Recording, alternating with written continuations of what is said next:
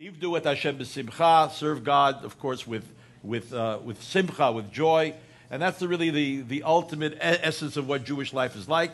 And you're here, you're joyful, you have a good time, and yet 98% of the Jewish people are not in shul Shabbos morning.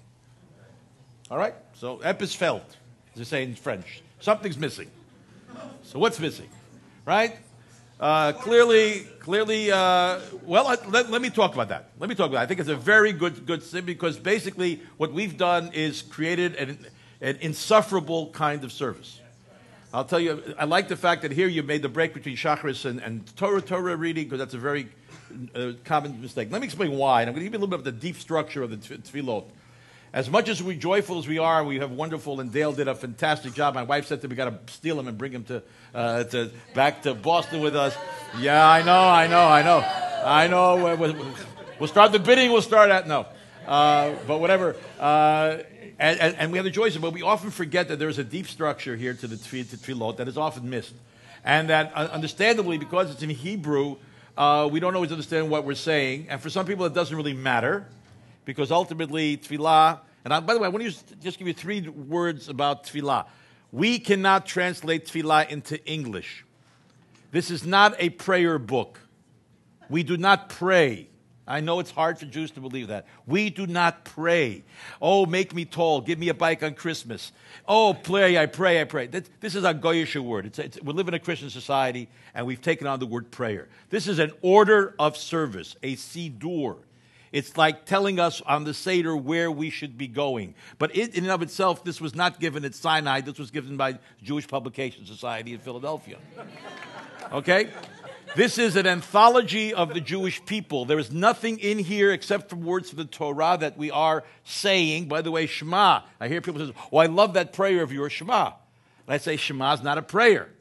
What is Shema? Shema is a geschrei into the world saying, Look out there! In spite of all the Michigas you see, in spite of all the conflict you see, guess what? There's really one, and oh, this is our craziness, a Jewish Michigas.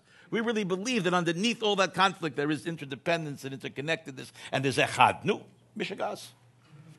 And we're carrying on this mission, Mishigas for a while. A lot of people don't like us for that, you know, by the way, because we have this understanding that underneath all the conflict, there may be true unity.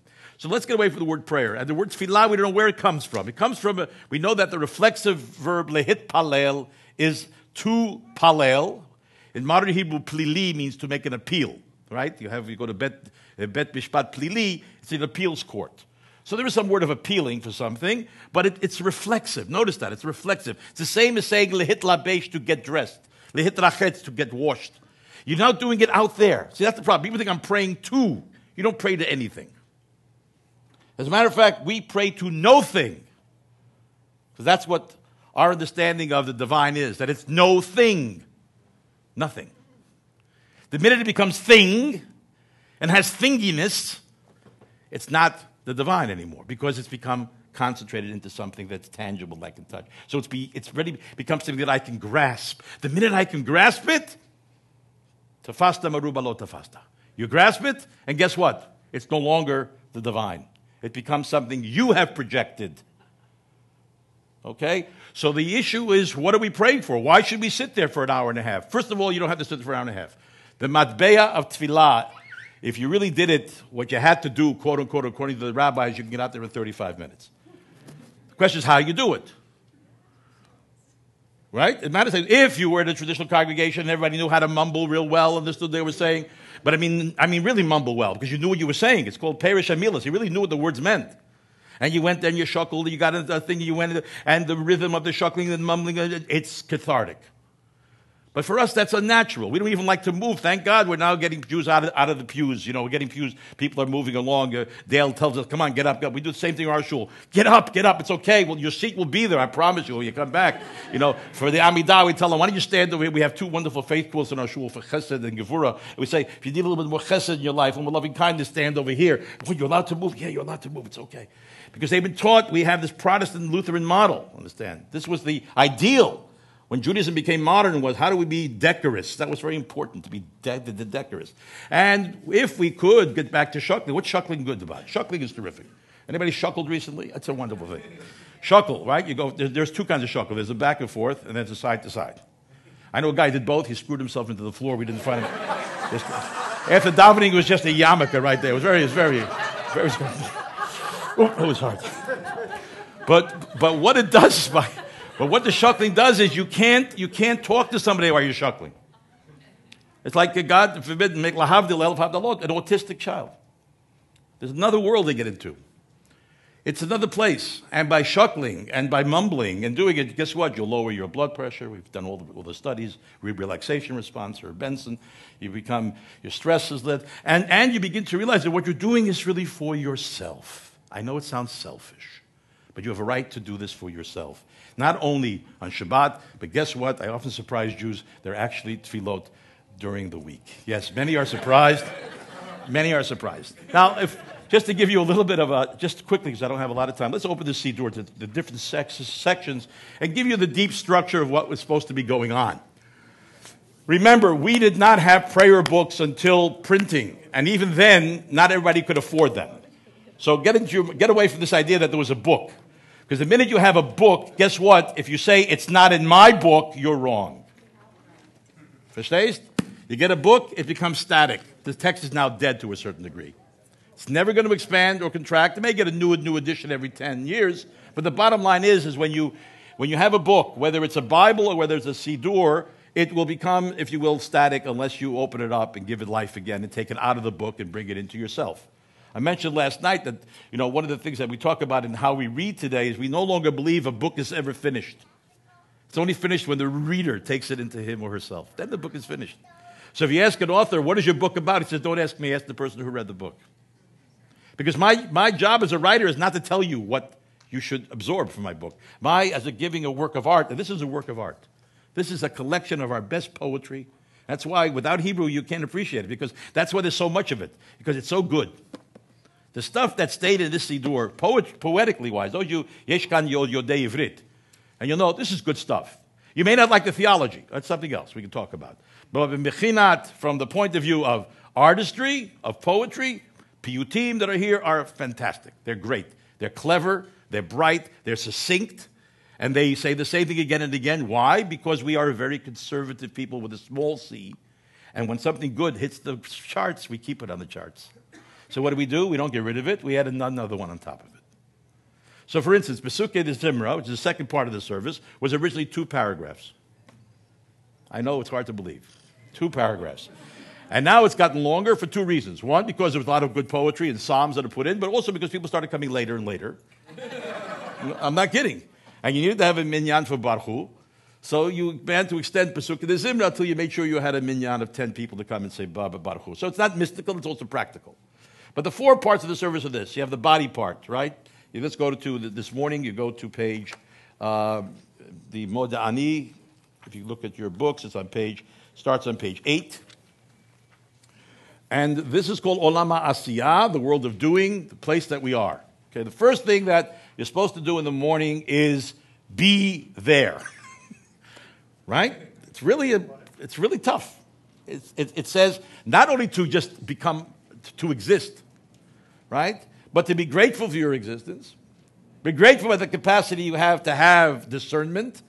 Be grateful for the capacity you have to stand up. God, God forbid you shouldn't be able to. That you can open your eyes and God forbid you not. It's really basic stuff. And that is the ultimate basis of all spirituality. The all base of anything spiritual is being in the now and appreciating the gifts of the now. That's it. Everything else is gravy, my friends. Gravy. Because if you're not going to be there, it says in the prayer we say, if I can't, if my body won't work in the places that's supposed to stay open, stay open. Places that are closed, get burst open. Don't count on me for a minyan. I'm patur, really. You are exempt. If you are ill, God forbid, or not capable, you are exempt from this because ultimately you have to work on healing yourself. That's the most important thing. Everything else is extra.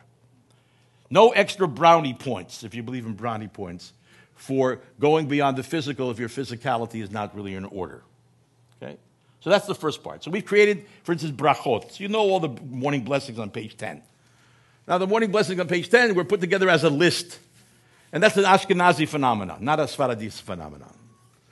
The Ashkenazim are a little more tight-assed than the uh, Sfaradim. you may know this. It's true about Ashkenazim.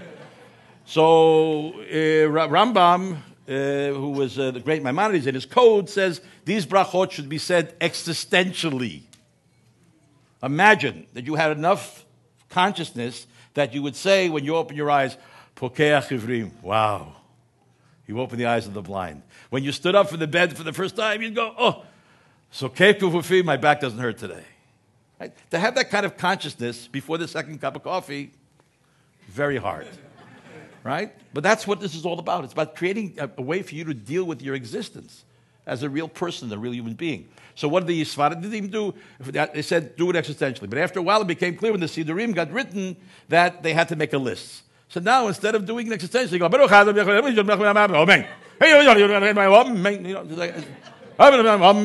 Right? It's like it's going auctioning off your soul there, right? right. Let me hear. So, amen. But it's okay because it's there. It allows us to work with it. If you had, if we did, if people actually came on time to services, you would have seriously. I mean, what we did this morning, by the way, I want to give uh, uh, uh, Kavod and, and, and, Toby very terrific. I mean, we. I'm sorry, you all were not exposed to what we did this morning. I mean, I know you had a joyous service. I'm sure Dale did a great job. But the bottom line, once in a while, you should be exposed to a service that's brought down to its barest bones, where it's you, your breath, your heart, your mind, but without the verbiage of the words. And I do this every once in a while in my shul. It's called Put Away Your Siddur Shabbat. People get frightened because they want to hold on to it.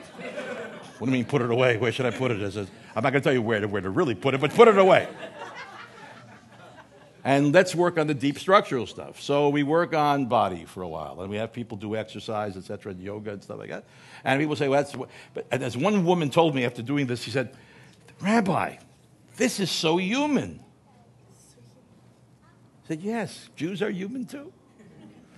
Because there's such a, a, a disconnect that we have between what's Jewish and what's human often for us. You know, be a good Jew. Being a good Jew, there's no such thing as being a good Jew. There's being a good human being who uses Judaism as the path to get to that. There is no being a good Jew. Because we're not Jews, we're human beings who happen to have the great, I'm grateful, I have a legacy of a Jewish ancient wisdom path. We'll talk more about it this afternoon. We talk about the Jewish Buddhist interface. So the first thing is body, olam asiyah, this world. And that's primary. And without that, everything else, as I say, is gravy. Then you get to another place. And that's Pesukei de Zimra. And if you look at this book particularly, it's not the one that I use, so I'm a little bit off on the pages, but I believe it's uh, Baruch She'amar, and I don't know exactly what page that is. What page? 54. 54, right? You get another section. And I'm going real, real fast here because we only have about 15 or 20 minutes. But let me tell you what, what's the second piece is about. Second piece about says, yes, you have a body.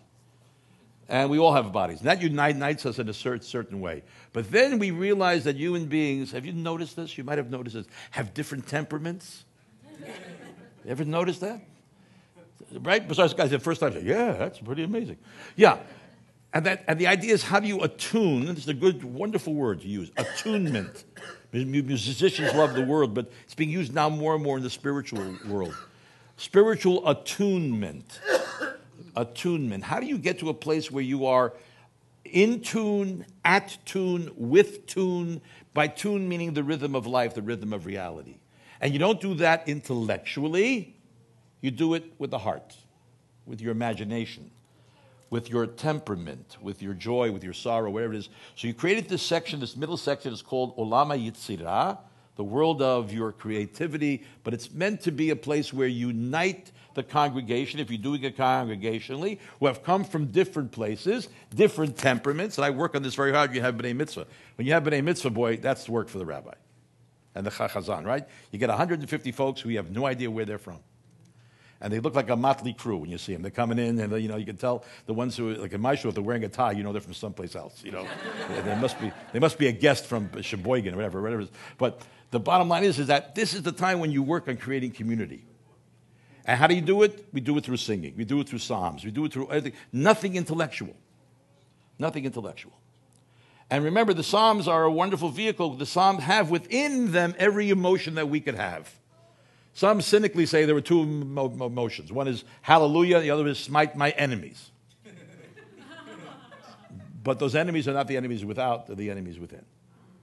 Which that's hard. It's much easier to displace our enemies outside. Much easier than it's us and them right? Like Pogo once said, people even know who Pogo is in this crowd, right? I've looked for my enemies and I've realized it's us, right? So, in a very non intellectual way, we try for the second part of the tefillah to get to a place of attunement with those around us that we're all now in the same community. We literally ex- exhale and inhale each other. Sounds gross, I know. But sitting in a room singing, what you do is you basically make that room into everybody's, if you will, temperament. The air gets a new kind of, if you will, fullness from the energy you bring into it. Literally from the carbon monoxide and the oxygen, something happens and you become one. So by the time you say Baruch Hu, come, let us try in some small way to offer ourselves up with our minds and our hearts the way our ancestors offered up korbanot, we too want to be close to you. Remember what the word korban means? What does korban mean? Coming closer offering. It's not sacrifice. Terrible translation. Horrible translation. Fagoyish, the ganzen. It's not sacrifice. It's what do I do to get close? Echani mikarev et Elohim alai. And then the other issue is the language of the Siddur. It is transcendent language which puts many of us off. It's Shochen Ad Marom It is a sort of transcendent view of the deity as being far above us. And in theological languages, there are two poles they're the transcendent and the immanent the God within and the God without. Jews live in that tension between the two. That tightrope that's created between the transcendent and the immanent is where we live. And sometimes we'll have the need for something that is far beyond us. And we need to revel in the fact that we look out at nature, and we say, wow, Gewalt, isn't this amazing? I'm part of this grandness that's far beyond anything I can comprehend. And then sometimes you have to look inside and you say, Oh, God to you. The little God, I'm going through such crap. Can you come with me? Will you be there for me? I don't need Zeus. And most Jews, when I say the God you don't believe in, will write down Zeus. And I say, you know, I don't believe in Zeus either. Rabbi, you don't? I thought in Judaism you have to believe in Zeus. You got to believe in a transcendent God who live, lives up there on high, who throws thunderbolts right when you're bad, and Hershey's kisses when you're good, you know. and it's, it's, it's, it's, it's, it's such it's so infantile, and yet that's uh, one of the real challenges of American Jewish life is people stop developing at 12 or 13. Right? What's the greatest prize you get for your mitzvah? The greatest gift? You never have to go to Hebrew school again. It's the greatest gift you get. It's, uh, it's, it's, unfortunate, right? It's unfortunate, but that's the way it is. So you stay 12 and 13 Jewishly. Many, many people. They come into shul once in a while. They feel they become very sophisticated in what they do in their lives. Astrophysicists, venture capitalists, industrialists, this, and they feel like boobs in front of the siddur and there's a dissonance that's created, and they don't come back again. It's like going to the gym once a year. You get hurt, you come back in a year. but you know and I know that there's no growth. There's no growth if you don't do it all the time. You know that. It's no growth. If you went to a gym and they told you, I promise you, you'll be here two years, nothing's going to change, would you join that gym? I have joined that gym. You have joined that gym. Is it the gym's fault or your fault? No, so I'm saying the same thing. I'm saying, I'm, I'm, what I'm saying is I see I see all of you, um, you know, look, you, you, I'm not preaching, you often preach to the choir, but all of you have, I see from just being here for a day, that all of you in your involvement with the congregations you are in have all grown considerably. You've all taken on new levels of development, levels of skill, and you've realized that being part of this community is an ongoing process. It never stops. And there's no practice in the world, whatever is spiritual or not spiritual, the violin or the piano or trying to uh, achieve nirvana, whatever you want to do, it never is something that stops in any one moment. It's constantly fluid because you are changing ultimately all the time. Thank you very much. And then, so you have this third section of Barchu You're now invited in by by the cantor to say, okay, we are going to be as if we were. And this word as if is the most important and most grandiose and most successful word of the Jewish people, as if. On Shabbat is the as if construction that has been the most successful in the entire world. As if we live as if we were redeemed. We live as if we are free. We created Shabbat, and it was the greatest contribution we've made to the world. We gave the world the idea of the weekend, and we should be getting royalties from the NFL. We get nothing for this. or certainly at least from Miller, right? Miller High Life at least should be sending a check every once in a shul. Because without this idea of Shabbat, we would be in a place that would be what is called the life of eternal recurrence.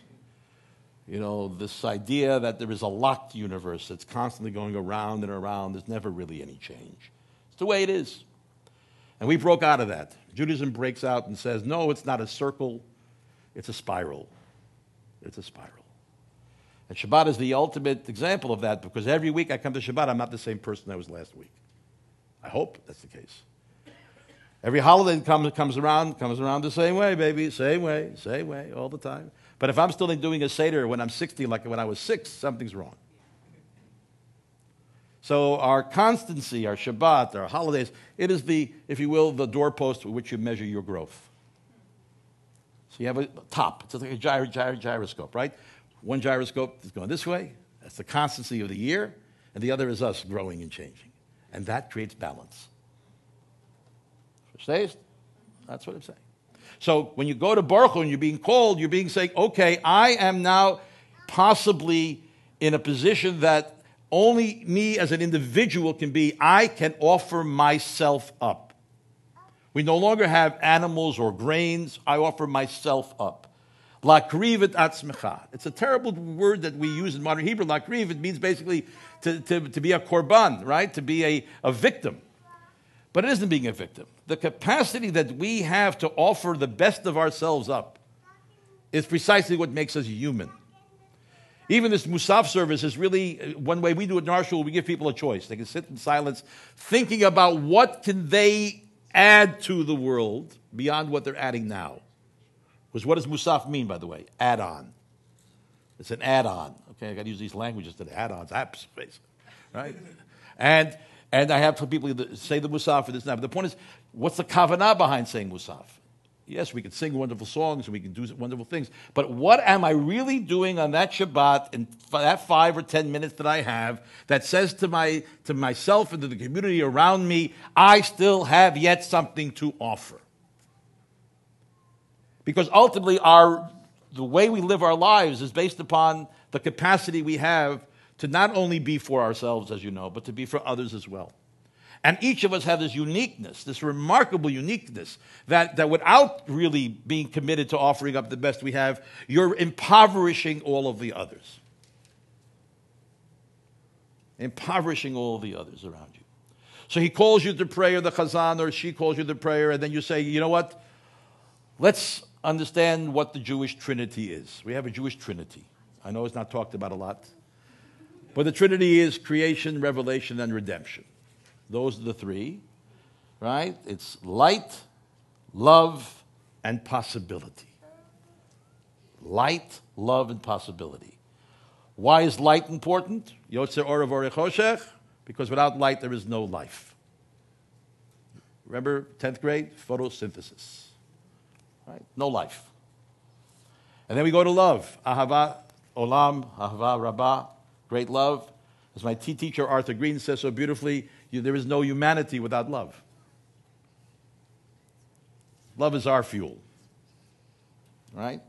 And then we say the Shema, and the Shema is like the crown, if you will, on this three banded ring, the crown. And it says basically the reason we have this capacity to understand ourselves is because we are connected to something that is far greater than ourselves. And love is the connection. The Shema is part of what we call, and why it was put in the service there was because of the love school of Judaism. We have a love school, right? It came from Rabbi Hillel Hazaken, and it went through all of his students. You may know one of his students who did very well for himself, Jesus, pretty good. Well, personally not too good, but the franchise, the franchise was fantastic, right? Right? Uh, Jesus was of that school, and then, of course, the most well known is Rabbi Akiva. Rabbi Akiva, the great Rabbi Akiva, who himself also didn't do well, didn't do well personally, became a, mar- mar- a martyr. But what he did was he basically said, look, the bottom line is, is that the only reason we exist and have connection with each other and with the world is through love. V'yahavta. So let's make that the center of the service. Remember, these things were not written in stone. We don't know if Shema was said in the Bet Mikdash. We think it was. We're not sure what these things came from. All we know is, is that the people who put the Siddur together, together it took them 800 to 900 years, okay, to agree what the Seder was even. So remember, there was flexibility. A person who came up and led a service was expected to be spontaneous. Imagine today, spontaneity, right? It's really hard. Even if you prepare for it, it's hard. So, right? So, it's really tough. So, so they said the and then they ended with uh, the bracha of Geula, of redemption, or the fact that all of us have the possibility, the possibility of redemption. All of us. No matter where and when you are, you have that possibility. This is another Mishagas that we have. It explains why Jews got involved in therapeutic sciences seriously. It explains why we both go and we therapy, we are therapists. Why? Because we have this craziness. We believe people can change. By the way, not everybody believes that.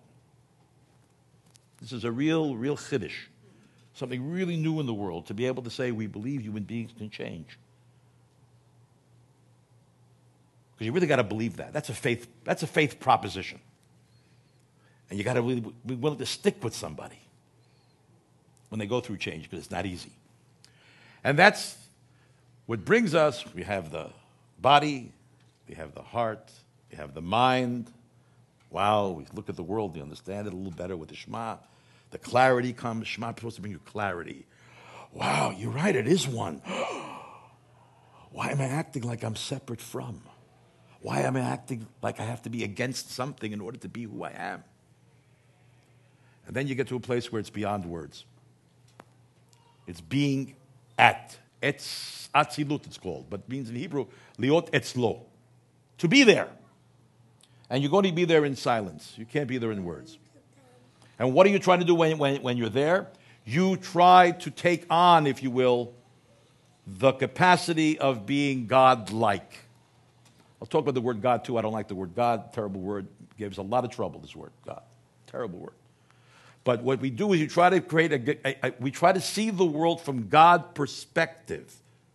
So when I say lehit palel, prayer or tefillah as a reflexive, it's because I am put into the position during the Amidah that I take on, if you will, a God perspective. And that's why you notice in the Kedusha, we have the angels responding to us. They are now not only singing before, quote unquote, something out there, they're singing around us because we are now looking at the world with a God perspective. And it only lasts for a moment. You can't stay there. Because remember, the whole principle in our tradition of freedom of will is based upon the fact that we are fragile and we only have a certain amount of perspective.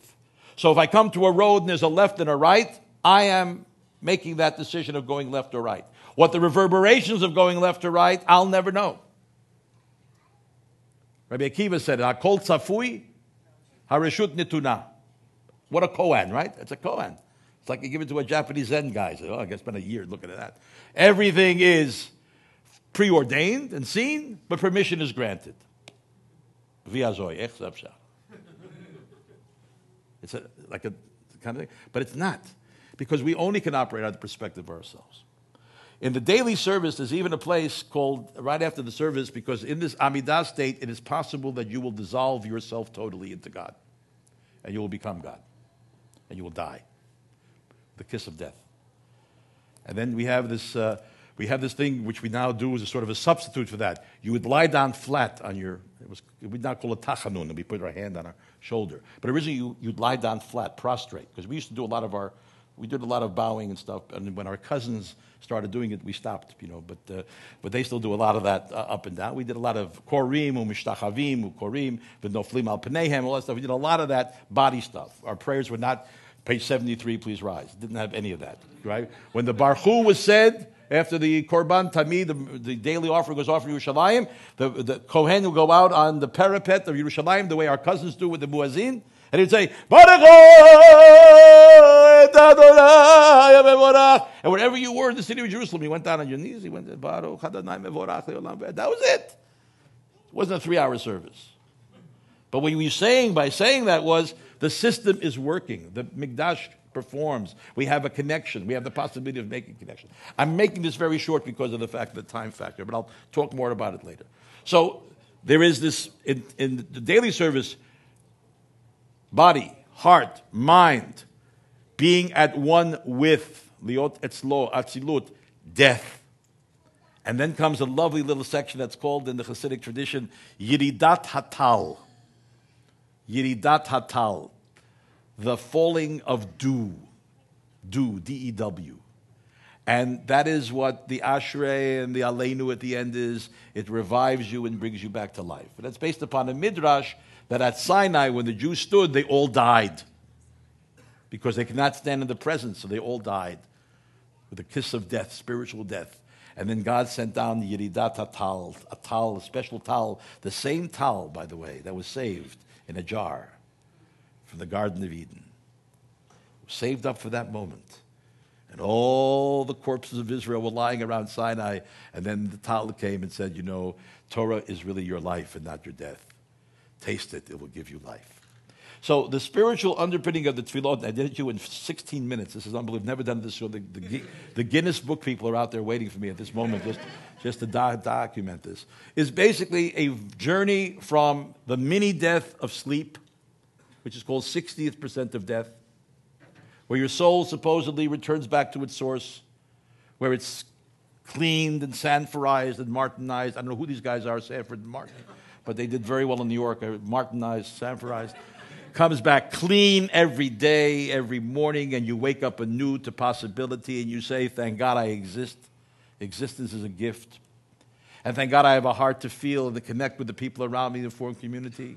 And that I have a mind to discern that there are choices to be made in life between good and evil. And that I could be at one with the universe and with the divine and feel that I too can achieve a perspective that's far greater than the perspective I have here below. And I'd be willing to give up my life for that because it's worth it but I know that I will be revived again.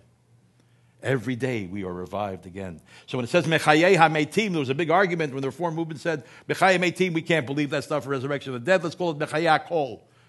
So God can revive everything, but not the dead, which I never understood. But He can do everything. But now we're back. Even the Reform have come back and given you an alternative. What is Mechayeh HaMeitim? It doesn't mean resurrection dead somewhere. It means resurrection dead now. Now. Can you be really alive today? And it's not easy. And I'll tell you a little while this afternoon we talk about the Jewish Buddhist stuff. We'll say, all this stuff, it's really simple, but it's not easy. Understand the difference? All of this thing I'm saying is simple, but it's not easy. That's why you do it all the time. you don't get there and you get a certificate. Ah, you made it, you're one with God. Boop, that's it. I got my badge. And why a word on the word God? God is not a Jewish word. God is a word that came from probably a Germanic source, probably the word good, right? Good became God. For us, as we heard, Yud He Vav Vav He, the ineffable name, can never be pronounced, right? So a bracha would properly be said like this: Baruch I bend my knee. That's what Baruch means, right? Knee, berech. Ata, to you whatever the you is, everything that's not, uh, not me, right? That's you.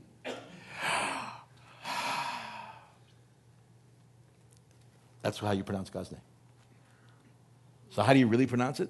By being alive. Mindful living, breathing, is testimony to a living, if you will, deity. And then you say Eloheinu. I love what Reb Zalman, our teacher, does with this. He says, Who gods us. Think about it it becomes a verb and not a noun. Why must it be a verb? Because you make it a noun, it becomes an idol. You protect your noun, and he protects his, his noun. And every fundamentalist in the world has God hostage and his little noun. And if you don't agree with me, off with your head. I know, you don't know. Matter of fact, Arthur Green, who you had a couple of years ago, was my second teacher who gave me smicha. Arthur Green says we have to get away from the word believer, even. I don't know if he said that here. Because the minute you say, I'm a believer, you're saying somebody's not. So, what's the best word to use? Seeker. Seeker. I'm looking. And you know and I know the people you meet, there are people who are naturally seekers, right? Very different than saying maminim. You know, maminim it means believers. You got there. I haven't got there yet. I'll never get there. I'm on the road. We're all on the road. So, so we have to be very careful about how we use our language. And when we say God, I think it conjures up for too many people Zeus. It really does. Examine it yourself. We were raised in, in Western culture. That's what comes up. Not something that is beyond definition, not something that is so abstract, because we have problems with abstraction. We do. In many ways, I think Christianity was the, was, was, had such problems with abstraction that they, their midrash on the Torah, their midrash, Christianity, was let's concretize God. That's going to help people. And they did it. In a, look, I'm not going to say anything good. My best friends are, et cetera, et cetera. But you know, it's, it's a very problematic, problematic theological place to be in, is where Christianity has brought the idea of God and death together in one thing. It's a very, very touchy. But they needed to concretize it. And we said no. The minute we concretize it, it no longer is what it is. It becomes something that I project, that I want it to be. There is no God. There is no thing. There is nothing that I can point to specifically that says this proves anything or this proves anything. All I know is that when we say to have faith, faith means that I have the capacity to keep my life a life of searching, a life of never being satisfied, a life of saying I am still able to grow and change, because if I don't, I make myself an idol as well. Because idolatry, ultimately, my friends, is worshiping the fragment and not the whole. I love the sun. I love the sun. But I know there's something greater than the sun. I love the moon. There's something greater than the moon. I love, right? Some people say, I love my Mercedes. But there's something greater than your Mercedes.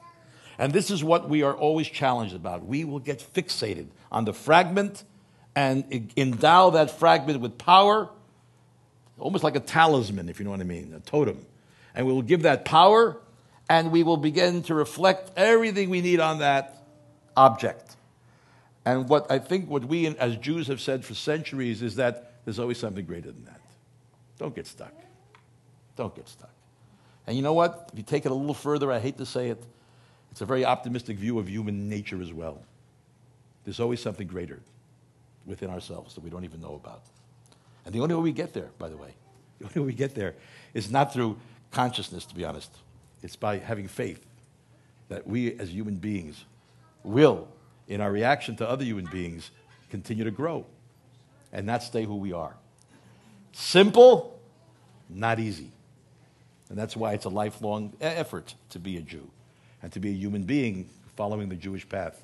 And as you look out in the world, you say, oh, you got it, you got it, you got it, you got it, you how much further we have to go. But that doesn't mean we give up. We say that even though we can't finish the work, we are not permitted, of course, to desist from it. So Shabbat Shalom. Speak to you later on this afternoon.